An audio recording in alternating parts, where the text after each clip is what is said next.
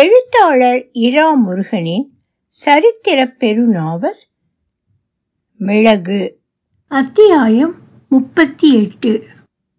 ஒலிவடிவம் சரஸ்வதி தியாகராஜன், பாஸ்டன். ஹொன்னாவர் ஆயிரத்தி அறுநூற்றி நான்கு. ஹொன்னாவர் மிட்டாய்க்கடை முகப்பில் ஒரு மர முக்காலியில் ஏறி நின்று கொண்டிருந்தாள் ரோகிணி. கையில் கமுகு தோரணம் ஒன்றை உயர்த்தி பிடித்து கொண்டு எதிர்பக்கம் சுவரில் அடித்த ஆணியில் அதை கட்டுவதை பார்த்தபடி நின்றாள். ரதவீதி கடைத்தெருவே அவள் மேல் கண் வைத்து இயக்கம் நிலைத்து போயிருந்தது. உயர்த்திய ரோகிணியின் உருண்ட தோள்களை மீறி வடிவான பெண்ணாம்பெரிய முலைகள் பக்கவாட்டு தோற்றமாக இத்தனை நேர்த்தியாக இதுவரை காட்சிப்படுத்தப்பட்டதில்லை. முக்காலி விழுந்துவிடும் என்று ஆதரவாக பிடிக்க பிழவை கடை சந்திரையாவும் பூ அங்காடி வைத்திருக்கும் இரண்டு எட்டான் வயது என்றால் பதினெட்டு வயது இளைஞன் சத்தியனும் மேலே பார்த்தபடி நெருங்கி நின்று பிடித்து கொண்டிருக்க, பூ வாங்க வந்த பிழவையோ கச்சோ வாங்க வந்த வாடிக்கையாளர்கள் காத்திருந்தார்கள். மேலே தோரணத்தை பார்த்து கொண்டு முக்காலியில் வைத்த பாதம் நகர, முக்காலியை தரையில் அழுத்தி தாங்கி கொண்டிருந்த சந்திரையாவின் புறங்கையில் அந்த பூ போன்ற பாதம் சில வினாடிகள் மெட்டி உரசி ஏறி நின்று அவருக்கு சொர்க்கத்தை காட்டியது. ரோகிணிக்கு தெருவில் பரபரப்பு நிலைத்து நின்றதற்கு காரணம் தெரியும்.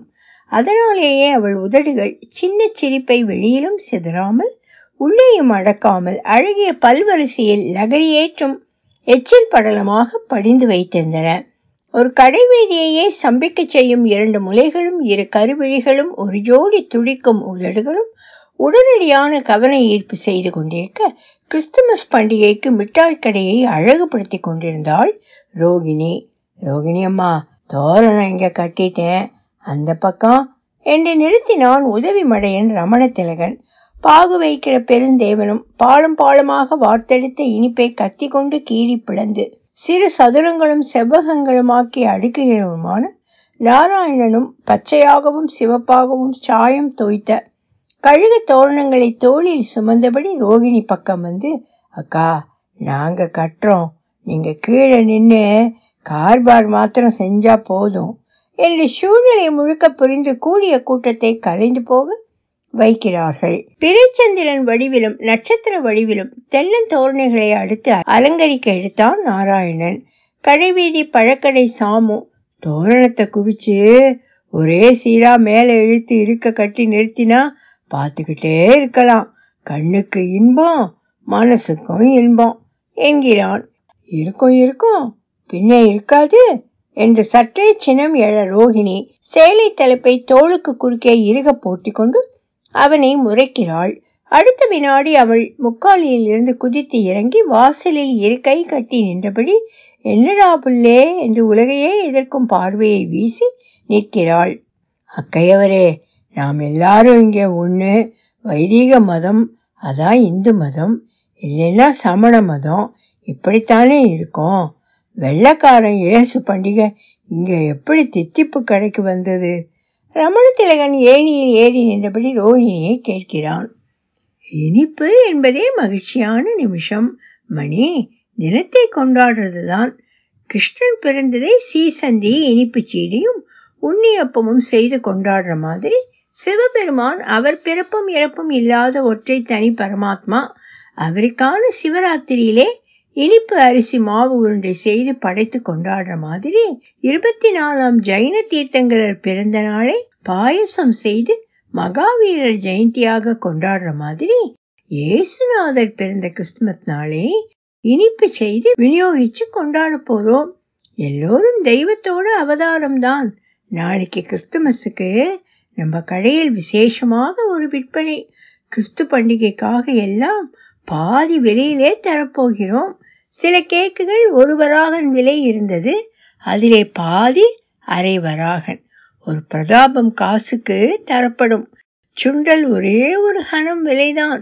மிட்டாய் கடை தொழிலாளருக்கே தெரியாமல் புது சமாச்சாரமாக என்ன வருது? ரோகிணியை பார்க்க அவள் வாசலை சுட்டி காட்டினாள். கசாண்ட்ரா ஒரு பரந்த செப்பு பாத்திரத்தில் ஏதோ வைத்து வாழை இலையால் மூடி எடுத்துக்கொண்டு மிட்டாய் கடைக்கு அடுத்த கட்டிடமான சென் ஹவுட் பெத்ரோ வீட்டிலிருந்து இறங்கி வந்து கொண்டிருந்தாள். மிட்டாய் அங்காடியின் முன்வசத்தில் தோரணங்களும் நட்சத்திரங்களும் அழகு செய்ய ஒரு பெரிய மேஜை நடுவாந்திரமாக போடப்பட்டிருந்தது. பின்னால் சுவரை ஒட்டி நான்கு சிறு மேஜைகள் வைக்கப்பட்டிருந்தன. நடு மேஜை மேல் இலை கிளைகளால் ஏற்படுத்தப்பட்ட ஒரு சிறு மரம், அதன் அடியில் சிறு தொட்டிலில் குழந்தை இயேசு சின்ன பொம்மையாக படுத்திருந்து சிரிக்கிறார். பக்கத்தில் நான்கு மெழுகு திரிகள் தேவாலயத்தில் இருந்து அன்பளிப்பாக கோரி வாங்கியவை எரிய தொடங்கின. பின்னால் இட்ட மேஜைகளில் வெண்மையான துணி துண்டுகள் அலங்காரமாக விரிக்கப்பட்டு படிந்திருந்தன. அவற்றின் மேல் பளபளம் என்று அலம்பி தேய்த்த வெங்கல பாத்திரங்களில் ஐரோப்பியர்கள் கிறிஸ்துமஸை கொண்டாட இயன்ற மட்டில் வீடுகளில் முட்டையும் கோதுமை மாவும் சர்க்கரையும் சேர்த்து சுட்டு இறக்கும் கேக்குகள் அடுக்கப்பட்டன. அவை பெரும்பாலும் பழக்கூழ் நிரம்பிய ரம் கலந்த பிரம் கேக்குகளாக இருந்தது சிறப்பு. வீட்டு வாசலில் ஒரு குதிரை வண்டி நிற்கிறது. கசாண்ட்ரா வாசலுக்கு ஓடி தகவல் சொல்கிறாள். பெத்ரோ துரை கிறிஸ்துமஸுக்காக மனைவி வீடு இருக்கும் கோழிக்கோட்டுக்கு பயணம் வைத்திருக்கிறார். அடுத்த வாரம் திரும்புவார். பெத்ரோ வீட்டின் பின்பகுதியிலிருந்து மிட்டாய் கடை தலைமை மடையாக பரமன் வெளியேறி கடைக்குள் படி ஏறினார். அவர் முகம் திருப்தியை காட்டியது. புதியதாக செய்ய கற்றுக்கொண்ட கேக்குகள் அவரை மனம் கவர்ந்து பெருமை கொள்ள வைத்திருக்க வேண்டும். ரமணன் பரமனிடம், இந்த கேக்கை இப்போது கத்தியால் வெட்டி கிறிஸ்துமஸ் கொண்டாடலாமா என்று ஆர்வமாக விசாரித்தான். கேக்குகளை ருசிக்க அவனுக்கு ஈடுபாடு ஏற்பட்டிருந்தது. அந்த ஆர்வத்தில் தெரிந்தது, நம் போன்ற சாமானிய ஜீவிகளுக்கு பிறந்த நாள் கொண்டாடத்தான் வெட்டி வீழ்த்துவது எல்லாம். இது கிறிஸ்துமஸ். பழங்கள் பொதிந்த கேக்குகளை சற்றே மது கலந்து முக்கியமாக ரம் கலந்து சுட்டெடுத்து பரிமாறி உண்டு சுவைக்க வேணும் என்று பரமன் சொன்னார். கசாண்ட்ரா, இது பிரம் கேக் என்று பெரிய பழுப்பு நிற கேக் ஒன்றை அவள் கொண்டு வந்து கொண்டு வந்த பாத்திரத்தை சற்றே கவிழ்த்து காட்டினாள். கிறிஸ்துமஸுக்கு மற்ற கேக்குகளை விட விசேஷமானவை இவை என்று சொல்லி ரோகிணியை நோக்கினாள். ரோகிணி அக்கா, எல்லோருக்கும் கொடுக்கலாமா?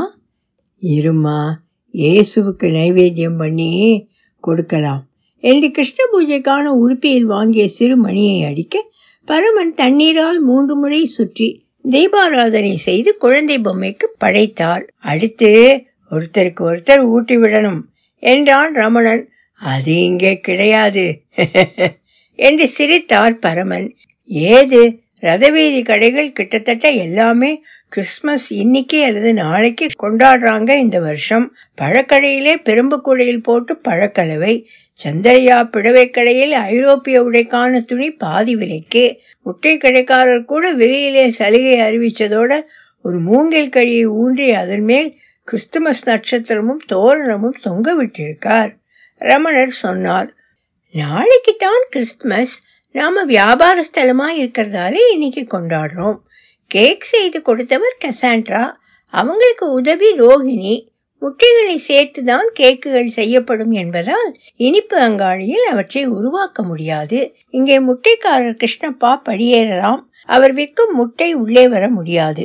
ஆகவே பெத்ரோ துறை வீட்டிலே அவர் கிறிஸ்துமஸ் விடுமுறைக்கு கோழிக்கோடு பயணம் வைக்க முன் அனுமதி வாங்கி அவர் வீட்டு குசினியில் இவற்றை செய்தோம். நூறு வருஷத்துக்கு முந்தி, அதாவது ஆயிரத்தி நானூறுகளில் போர்த்துகீசிய நாட்டில் பிரபலமாகி இன்னும் எல்லோராலும் விரும்பப்படும் பாப் டேலோ கேக்குகள் அதிகபட்சமான முட்டைகளோடு செய்யப்படுகின்றன. செய்யப்படுகிறவை என்பதால் அவற்றை முட்டை வாடைக்காக ஒதுக்கி பழக்கேக்குகளில் கவனம் செலுத்தினோம். இப்போது விற்பனைக்கு வரும். விளம்பரத்துக்காக நான்கில் ஒரு பங்கு விலைக்கே இந்த கேக்குகள் கிடைக்கும். ஒருத்தருக்கு இரண்டு அதிகபட்சம் கிடைக்கும் என்றாள் ரோகிணி. சீக்கிரம் இனிப்புகளோடு கேக்குகளும் பிஸ்கோட்டுகள் போல் வேறு ஐரோப்பிய நொறுக்கு திண்டிகளும் தினசரி கிடைக்கிற மாதிரி கடையை விரிவாக்குங்க என்றார் பாத்திர கடைக்காரர். பூக்கடைக்காரர் அவர் கடைவாசலில் சீன பட்டாசுகளையும் மத்தாப்புகளையும் தீபாவளிக்கு ஒரு வாரம் முன் வியாபாரம் ஆரம்பித்தார். தீபாவளி முடிந்து கிறிஸ்துமஸுக்கு மறுகடை திறப்பு செய்து காசை அள்ளுகிறார் என்று பழக்கடைக்காரர் வருடம் பூரா பண்டிகை வர கொண்டாட்டம் ஏற்பட வாழ்த்தினார். மிட்டாய் கடையில் சந்தோஷம் படர்ந்திருக்க எல்லோரும் கேக்குகளை ருசித்து அனுபவிக்கும் வேளை வாசலில் திடீரென்று ஓவென ஒரு பெரும் சத்தம். என்னடா நினச்சிக்கிட்டீங்க? ஜவுளி கடையில் போனால் கிறிஸ்மஸ், பாத்திர கடையில் கிறிஸ்து பிறந்தாராம், அரிசி மண்டியில் ஏதோ வந்துட்டு இருக்கார் கிறிஸ்துநாதராம், பழக்கடையிலே பழத்தோடு கிருஷ்ணநாதர் படம் போட்ட சங்கிலி பெட்டகம், பூக்கடையிலே ஐரோப்பிய மோஸ்டரில் பூக்குலை, வாசனை திரவியம் விற்கிற கடையிலே மிளகு தவிர கிராம்பும் ஏலமும் முந்தைய பருப்பும் பாதி விலையாம் கிறிஸ்துமஸுக்கு. எங்கேயோ பிறந்த கிறிஸ்து இங்கே பிறந்தார்னு தோரணம் கட்டி வைக்கிறாங்க இந்த வியாபாரிங்க எல்லாம். ஆனால் பாரு, இந்த தேசத்திலே பிறந்து இங்கேயே இருந்து இங்கேயே இறந்து போன கௌதம புத்தருக்கு ஒரு கொண்டாட்டம் கிடையாது. உடனடியாக குரு பூர்ணிமா கொண்டாடுங்க எல்லோரும். இது அரச கட்டளை.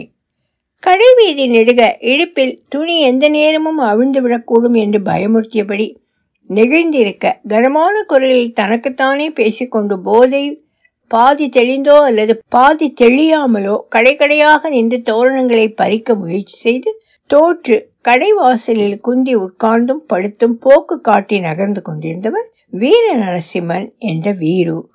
உள்ளால் மகாராணி அப்பக்கா சௌதாவின் கணவரான ஐம்பது வயது கம்பீரம் இன்னும் குறையாத வீர நரசிம்மன் ரோகிணி தித்திப்பு பலகார கடை முன் குரல் எறிந்து பதிலை எதிர்பார்ப்பது போல் ஓரமாக கிடந்த முக்காலியில் அமர்ந்து கொண்டார். கடைக்கு காவல் இருக்கிறவர் போல முக்காலியில் ஆரோகணித்திருந்த வீரு பக்கம் வந்து நின்றார் ரஞ்சண்டையா பிரதானி, சென்ன பைரதேவி மகாராணியின் அவையில் மூத்த ஆலோசகர். ராஜராஜர் அவர்களே, இங்கே எல்லாம் உட்கார்வது உங்கள் கௌரவத்துக்கு ஏற்றதில்லை. வாருங்கள், என் இல்லம் இங்கேதான் இதோ இருக்கிறது, எழுந்திருங்கள் என்று கையை பிடிக்காத குறையாக மன்றாடினார். வீரு என்ற வீர நரசிம்மன் எழுந்து தெளிவில்லாமல் பேசினார். அப்படியானால் சரி, போகலாம் பிரபு. இந்த ஆசனத்தையும் எடுத்து போகலாம். விட்டால் திரும்ப கிடைக்காது என் சிம்மாசனத்தை பார்த்தீர்களா? உள்ளாளில் இல்லை, வன்குடியில் இருக்கு என்றார்கள். அங்கேயும் இல்லாமல் இப்போது ஹொன்னாவரில் கடை வீதியில் கடைகடையாக தேடி இனிப்பு மிட்டாய் கடை வாசலில் கிடைக்கிறது. இருங்கள், எடுத்து கொண்டு வருகிறேன். வீரு முக்காலியை எடுக்கும் போதே போதை தலைக்கேறி விழுந்து விட்டார். மிட்டாய் கடை ஊழியர்களும் பிரதானியின் சேவகர்களும் பிரதானி வீட்டு முன்னரையில் வீருவை படுக்க வைத்தார்கள். என்னால் நடக்க முடியும், பேச முடியும், ஓட முடியும், சிம்மாசனத்தில் உட்கார்ந்து ராஜாவாக இருக்க முடியும் சொல்லிக் கொண்டிருந்த போதே புது சேரட்டில் புது குதிரைகள் பூட்டி நேமிநாதன் வந்து இறங்கினான். வீரு என்ற வீர நரசிம்மன் எழுந்து உட்கார்ந்து தரையில் இருந்தபடியே சலாம் ராஜ்குமார் என்றார் நேமிநாதனிடம். மாமா, இங்கே என்ன பண்ணுறீங்க என்று நேமி கேட்கும்போது, நீ வருவேன்னு தான் காத்துட்ருக்கேன். மதுசாலையில் திராட்சைச்சாறு கொஞ்சம் குடித்து நேரம் போக்கிட்டு இருந்தேன். பாரு எப்படி சீரா நேராக நான் நடக்க முடியுது என்று சொல்லியபடி வளைந்து நெளிந்து அறைக்குள் ஓடி சுவரில் முட்டி கொண்டார். திரும்ப மறுபடி தரையில் உட்கார்ந்து சுவரை வீட்டுக்கு நடுவே எழுப்பியதற்காக பிரதானியை குற்றம் சொன்னார் நேமிநாதன். இதோ வந்துட்டேன் மாமா என்று பிரதானியிடம் சொல்லி மிட்டாய் கடை மாடிக்கு போனான். எழுந்து உட்கார்ந்து இதோ வந்துட்டேன் மாமா என்றார் சுவரை பார்த்தபடி வீரு. அப்புறம் படுத்தவர் எழுந்திருக்கவில்லை. கிறிஸ்துமஸ் அன்று முழு விடுமுறை விடலாம் என்று இனிப்பு அங்காடியில் பலரும் அபிப்பிராயப்பட்டதால் ரோகிணி தன் முந்தைய விற்பனை விடுமுறை திட்டத்தை சற்று மாற்றி புது திட்டத்தை அறிவித்தாள். விற்பனை அட்டகாசமாக நடந்ததால் இன்னும் இரண்டு நாள் விடுமுறை கூட நியாயமான கோரிக்கையாக இருக்கலாம். இந்த நடுப்பகலுக்கு இனிப்பு அங்காடிக்கு கிறிஸ்துமஸ் விடுமுறை அறிவித்தாள் ரோகிணி. மறுநாளும் கிறிஸ்துமஸ் முன்னாள் விடுமுறையாக அறிவிக்கப்பட்டது. அதற்கு முன் காட்சிக்கு வைத்திருந்த கிறிஸ்துமஸ் இனிப்புகளை கால் விலைக்கு விற்றதால் ஒரு சின்ன சதுரம் கூட மீதி இல்லாமல் எல்லாம் விற்று தீர்ந்தன. காரமான சுண்டலும் தேங்குழலும் இலவசமாக வாரி வழங்கப்பட கடைவீதி வணிகர்கள் தாம் தாம் உண்டது மட்டுமில்லாமல் வீட்டுக்கும் எடுத்து போகும் முன் ஒரே குரலில் ரோகிணியிடம் சொன்னது, இனிப்பு ராணி ரோகிணி வாழ்க. ரோகிணி பதறிப்போய், மிளகு ராணியை பகடி பண்றதா யாராவது எடுத்துக்க போறாங்க என்றாள். பட்டம் பதவி எல்லாம் பயப்பட்டுக்கிட்டே கொடுக்கவோ வாங்கவோ கூடாது. எனக்கு கூட ஏலராஜான்னு முந்தா நாள் உள்ளாலே ஒரு சிறு வர்த்தகர் குழு அறிவிச்சாங்க, நான் வாங்கி வச்சுக்கிட்டேன் என்றான் கடைக்குள் வந்த நேமிநாதன். அரை மணி நேரம் கழித்து கடைவீதியே ஆள் அரவமின்றி போனது. கடைக்காரர்கள் சேர்ந்து தீர்மானம் செய்து பிற்பகல் கிறிஸ்துமஸ் விடுமுறையாக ஒரு சேரு அறிவித்ததால் பாதி தினம் விடுமுறையானது சகலருக்கும். அகஸ்டின் ஹோவும் கார்லோஸும் மிட்டாய் கடை மாடி அறைக்கு வந்து காத்திருந்தார்கள். அவர்களுக்கு வந்த இடத்தில் கிறிஸ்துமஸ் கொண்டாட்டம் இந்திய இனிப்புகளும் கசாண்ட்ராவும் ரோகிணியும் செய்த பழக்கேக்குமாக வந்திருந்தது. சென்ஹோர் அகஸ்டினோ, கார்லோஸ், எங்கள் கேக் முயற்சிகள் எப்படி உள்ளன? ரோகிணி கேட்க பின்னால் இருந்து புது கிறிஸ்துமஸ் உடுப்பில் தேவதை போல் நின்று கொண்டிருந்தாள் கசாண்ட்ரா. ப்ளம் கேக் பிரமாதம். அதில் ஊற்றியிருந்த ரம், தின்ன கிடைத்த அபூர்வமான மது என்றார் கார்லோஸ். அது ரம்மில்லை என்றாள் ரோகிணி. இந்திய மது வகை, அரிசியிலிருந்து செய்யப்படுவது. பெயர் பாங்க். இதோ இதுதான். ரோகிணி மேஜை இழுப்பறியை திறந்து ஒரு போத்தல் பாங்க் எடுத்து அகஸ்டின் ஹோவிடம் அளித்தாள். மேரி கிறிஸ்துமஸ். அவர்கள் அனைவரும் மேரி கிறிஸ்துமஸ் சொல்லு நேமிநாதன் மாடிப்படி ஏறி உள்ளே நுழைந்தான். கூடவே வீர நரசிம்மனும் வந்ததை ரோகிணி ஆச்சரியம் விலகாமல் பார்த்தாள். மாமா, என்ன பேசப் போகிறோம் என்று கேட்டீர்களே. கொங்கணி கவிதைகளை போர்த்துகீஸ் மொழியாக்கம் செய்கிறோம். தேர்ந்தெடுத்த கவிதைகளை உறக்க சொல்லி சிலாகிப்போம். வாங்க உட்காருங்க. வீரு நாற்காலியில் அமர்ந்து உலகத்துக்கு சகஜமான கருத்து தெரிவிப்பு நடத்தி கொண்டிருக்கிறார். கொங்கணி கொள்கைகளை போர்த்துகீஸ் மொழியாக்கம் செய்வது நல்ல காரியம். மற்றவையும் சீராக பரிசீலிக்கப்பட வேண்டும். அடுத்து மேஜை திறப்பில் பாங் இருப்பதை பார்க்கிறார் வீரு. ரோகிணியை அருகே கூப்பிடுகிறார். கிறிஸ்துமஸுக்கும் சிவராத்திரி போல் பாங் பருகணும் என்பது நல்ல பழக்கம். நானும் கொண்டாடுகிறேனே என்கிறார். பாங்க் மட்டும் ஏன் மாமா? முந்திரி பருப்பு ஃபெனி கோவாவிலிருந்து விருந்தாளிகள் கொண்டு வந்திருக்கிறார்கள். வீரு அவசரமாக அவர்களுக்கு நன்றி சொல்லி ஃபெனி போத்தலையும் எடுத்துக்கொள்கிறார்.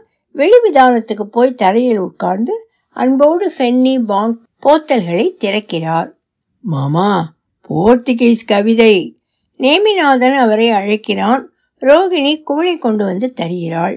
போர்த்துகீஸ் கவிதை நாசமாக போகட்டும். எல்லா கவிஞர்களும் நரகத்துக்கு போகட்டும். நரகம் கவிஞர்களால் நிரம்பி வழியட்டும். சொல்லியபடி போத்தலிருந்து ஃபென்னி எடுத்து குவளையில் வார்த்து குடிக்கிறார் வீரு. அப்புறம் அவர் வழக்கம் போல் உறங்க ஆரம்பிக்கிறார். கிறிஸ்துமஸ் அன்று கூட பேச வேண்டும் என்று கூட்டம் கூட்டியதற்கு என்ன காரணம் என்று தெரிந்து கொள்ளலாமா? நேமிநாதன் கேட்டான். நானே இன்று ஒன்னாவர் வருவதாக இருந்தேன். நல்லதாக போனது. இல்லையென்றால் வாரத்தில் ஐந்து நாள் ஒன்னாவரில் தான் இருக்கிற திட்டம் என்றால் நீயும் குடும்பமும் அங்கேயே இருந்து வாரம் இறுதியில் ஜெரசோப்பா வந்து போகலாமே என்று மகாராணி கூட கேட்கிறார். ரோகிணி பேச்சை வெட்டி கொண்டு நடுவில் புகுகிறாள். ராஜகுமாரன் மன்னிக்கவும், பேரரசர் நேமிநாதன் மன்னிக்க வேணும். ஒரு முக்கியமான விஷயத்தை பேசி முடிவு செய்தால் இந்த இரண்டு போர்த்துகீஸ் நண்பர்கள் கோவா வழியாக லிஸ்பன் புறப்பட்டு போய் காற்றில் செயல்பட பச்சை கொடி காட்டி விடுவார்கள். அப்புறம் உட்கார்ந்து பேச நேரம் இருக்காது என்றாள் ரோகிணி. ஆம், அடுத்த வருடம் இந்த நேரத்தில் மகாராஜா நேமிநாதனும் துணைவியார் இனிப்பு மகாராணியாக ரோகிணியும் ஆட்சியில் இருப்பார்கள். மற்றவர்கள் எங்கே இருப்பார்கள்? இருப்பார்களா என்பதை காலமும் கார்டலும் முடிவு செய்யும். ரோகிணி பேசி முடித்து கனத்த மௌனம். ராஜகுமாரி ரஞ்சனாதேவி இரண்டாம் மகாராணி ஆவார்தானே? நேமிநாதன் கேட்க ரோகிணி சொல்வாள். ஆமா, அப்புறம் கசாண்ட்ரா மூணாவது மகாராணி, வலுவழுத்த கைகளோடு மிங்கு நான்காவது மகாராணி என்று நேமிநாதன் மகாராஜா அந்த புறத்தை விருத்தி பண்ணுவதில் தான் மும்முரமாக இருப்பார். மிளகு வர்த்தகத்தை புறக்கணித்து விடுவார். அப்படித்தானே? ரோகிணியை பார்த்து சுவாதீனமாக சிரிக்கிறான் நேமிநாதன். இன்றைய கூட்டம் அடுத்த தளத்தில் நட்பு யாரோடு கார்டலும் அவர்கள் வழி நாமும் பூணலாம் என்று யோசிக்க, வழக்கமான நடைமுறைப்படி விஜயநகர பேரரசுக்குத்தான் இங்கே நம் போன்ற சின்னதும் பெரியதுமான தேச ராஜாக்கள் மரியாதை நிமித்தம் கீழ்ப்படிதலும் நட்பு கொண்டு இணங்கி போக வேண்டியது. விஜயநகர பேரரசர் இந்த நாடுகளுக்கு சகல பாதுகாப்பும், சுல்தானிய அரசர்கள் முகலாயர் என்று பலரும் இவர்களை தொந்தரவு செய்யாமல் இருக்க அழிக்க வல்லவர். ஆனால் விஜயநகரம் சீரழிந்து விட்டதால் அந்த கடமையை வேறு யார் செய்ய முடியும்? அகஸ்டின் ஹோ ஒரு மடக்கு பாங் சுவைத்துவிட்டு நேமிநாதனை கேட்கிறார். அதற்குத்தான் வீர நரசிம்மன் அவர்களை கையோடு கூட்டி வந்தீர்களா என்று ரோகிணி கேட்க, ஃபென்னி ஃபென்னி என்றபடி புரண்டு படிக்கிறார் வீரு. எல்லோரும் சிரிக்க அமைதியாக சொல்கிறான் நேமிநாதன். இந்த முயற்சிகளில் நம்மோடு தோள் கொடுத்து கூட்டி போக பில்ஜிய அரசர் ஸ்ரீனிவாச நாயக்கர் உடன்படுவார். மிளகு வர்த்தகத்தில் இன்னொரு கால் சதவீதம் அவருக்கு கொடுத்தால் வேண்டாம் என்றா சொல்ல போகிறார்? நேமிநாதன் சொல்ல மற்ற மூவரும் பிரவோ என்று வாழ்த்துகிறார்கள். கேரளி அரசரை சந்தித்து பேச்சுவார்த்தை நடத்தப் போவது யார்? அகஸ்டின் ஹோ கேட்க, வேறு யார், மிளகு அரசர்தான் என்கிறாள் இனிப்பிராணி. கரகோஷம். கேரளி அரசர் வெங்கடபதி நாயக்கருடைய ஆதரவும் கிடைக்குமா என்று கார்லோஸ் கேட்கிறார். நானும் கேரளி அரசின் ஆதரவைத்தான் முதலில் திட்டமிட்டேன் என்றான் நேமி. எல்லாவற்றுக்கும் அவரை அழைத்து வந்து நடுவில் உட்கார வைத்து தலைப்பாகை கட்டுவது அவருக்கு தன்னை பற்றி அதிகமான ஒரு தோற்றம் மனதில் ஏற்பட வைக்கும். கல்யாண வீட்டிலே மாப்பிள்ளை, சாவு வீட்டிலே பிணம் என்று எல்லா இடத்திலும் அவருக்கு முக்கியத்துவம் கொடுக்க வேண்டாம். பில்ஜி அரசர் திம்மாஜியும் கேரடி அரசர் போல் நாயக்கர் வம்சம், இளம் வயது, நமக்கு சென்று பழக எளியவர். தேவை வந்தால் கேரடி நாயக்கரையும் அழைத்து கொள்வோம். நேமி பேசி முடித்த பிறகு ரேணுகா கை தட்டினாள். ராஜா வந்தாச்சு, ராஜா வந்தாச்சு என்று முழங்க மற்றவர்கள் சத்தம் உயர்த்தாமல் மிளகு ராஜாவுக்கு ஜெய விஜயீ பவ சொன்னார்கள். போதையும் உறக்கமும் கலைந்து உட்கார்ந்த வீர நரசிம்மர் எழுந்து தரையில் சம்மணம் கொட்டி அமர்ந்து, பசகுடி அரசர், சக்கரவர்த்தி, எல்லாரும் நான் தான். ஐரோப்பாவுக்கும் ஆப்பிரிக்காவுக்கும் கூட நானே அரசன். பாங்க் அரசர் வீர நரசிம்ம ராஜு வாழ்க என்று தானே வாழ்த்தி கொள்கிறார். ஆஹா, பாங்க் அரசர் வீரு வாழ்க என்கிறான் நேமிநாதன். ஒலி வடிவம் சரஸ்வதி தியாகராஜன், பாஸ்டன்.